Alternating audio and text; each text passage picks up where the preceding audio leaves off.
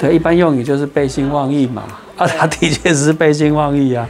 但是这样的背信不是刑法上的背信罪啊。是，我看有方法。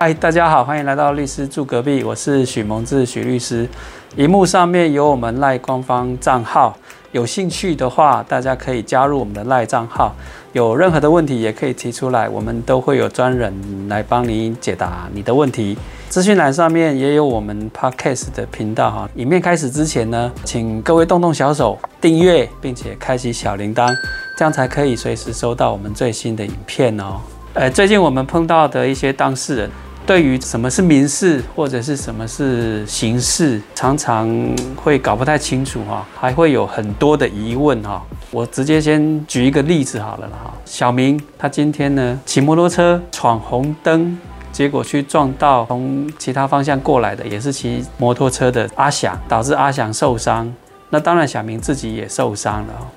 那在这样一个平常可能大家都会看到的一个交通事故，这里面已经有分别包括了民事、还有刑事，甚至还有行政的一些事件啊。那我们一个个来讲。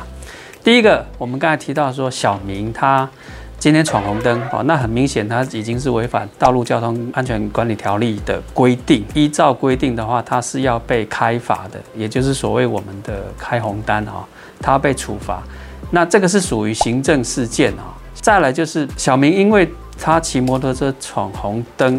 结果他撞到阿翔，那导致阿翔受伤。这个部分他会成立刑事上面的过失伤害案件。那依照规定，阿翔可以在事情发生后六个月内对这个小明提出的刑事过失伤害的告诉。那另外，小明他因为闯红灯。导致阿祥受伤，民事上面他必须要对阿祥负起民事的损害赔偿责任。好，所以在刚才我举的这样一个例子当中，哈，分别有行政、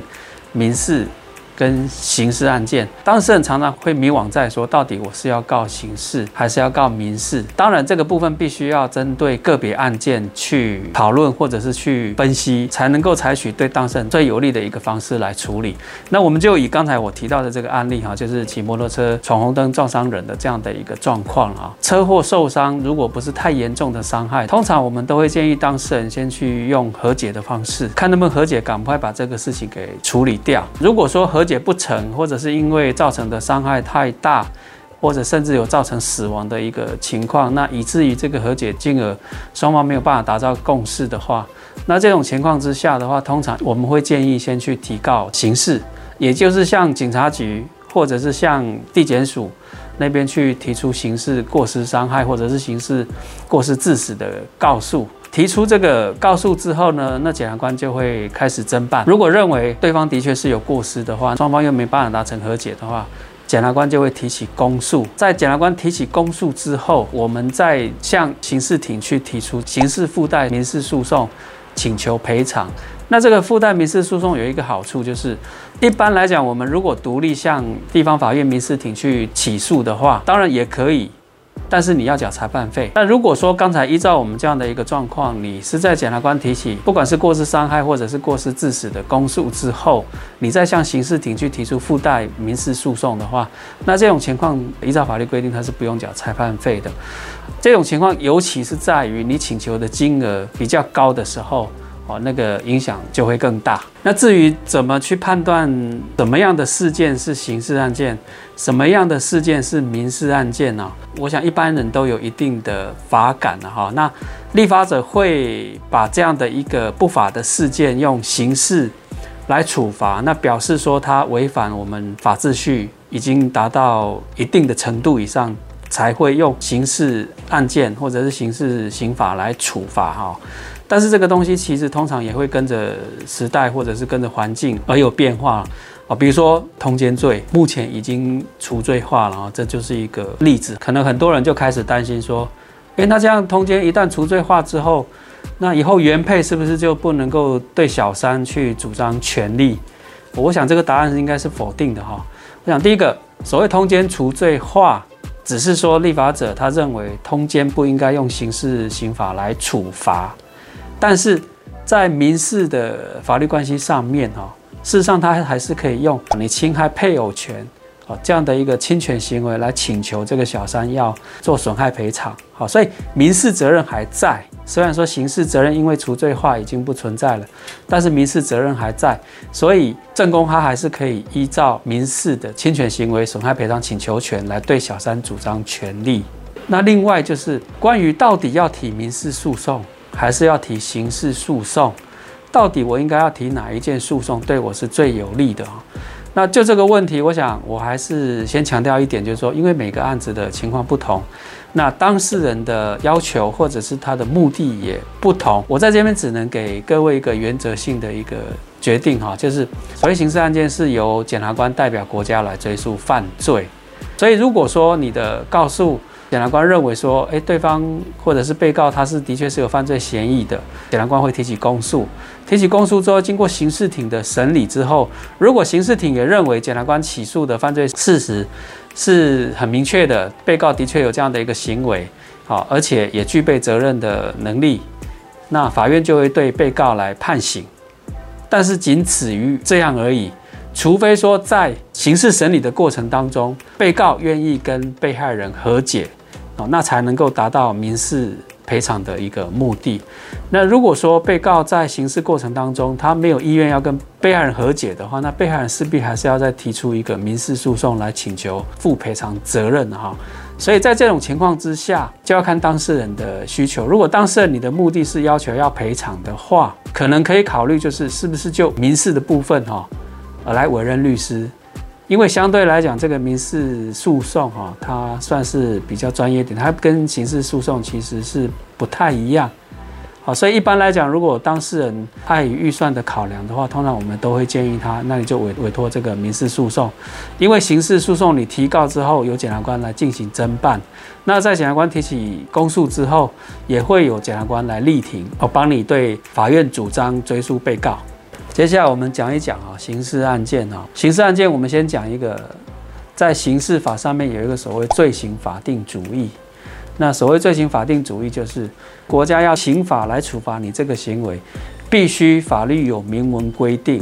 啊，才可以处罚你这个行为啊。简单来讲，这就是罪行法定主义。那你今天这个行为是不是符合法律规定这个犯罪的构成要件？那这个就相当的重要了哈。比如说，我们举一个例子了哈，这个小明，他今天走在路上，他突然觉得他很累，他不想走路了。他刚好又看到旁边有一台摩托车，钥匙还插在上面，哦，他就把它给骑走了。那骑到他家附近之后呢，他就把它丢在路旁，他钥匙也也继续放在上面。当然，机车失窃的这个被害人他就去报案了嘛。那可是后来检察官他做不起诉处分。我想像这样的一个情况，可能大多数人都会纳闷。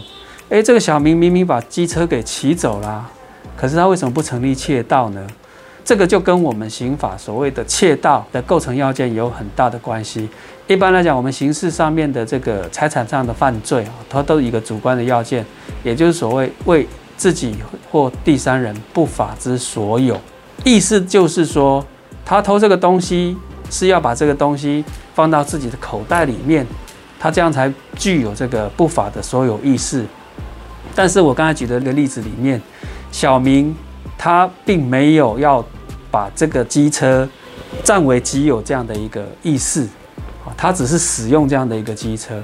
那这样的使用窃盗跟我们所谓的窃盗罪的构成要件是不符合的。我再举一个例子哈，很多人都会说，哎，举律师，这个某某人跟我签订了不动产买卖契约。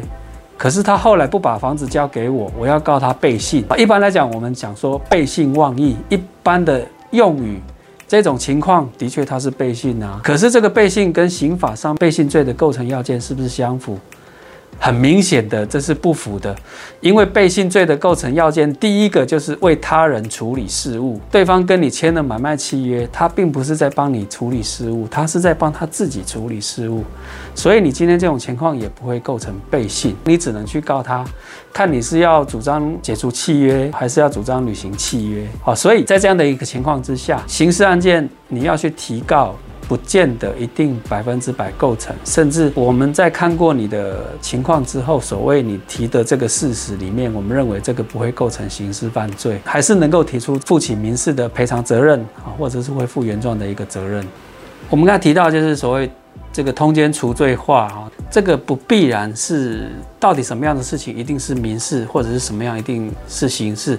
那必须就你具体的事情来做判断啊。那我们也没有办法在这么短的时间内把所有的民事案件或者所有的刑事案件都一一跟各位讲。我想这个立法院大概也没办法办到了哈。刑事跟民事其实还蛮错综复杂的了哈，因为每一个法律的案件其实都不太一样了哈。我们还是建议当事人如果真的碰到有法律问题的话，还是询问一下专业的律师。那如果各位还有问题的话，那可以在底下留言。那如果我们发现，哎，你的问题的确是在法律上有一定的代表性的话，或许我们会考虑在用你的问题来拍一部影片。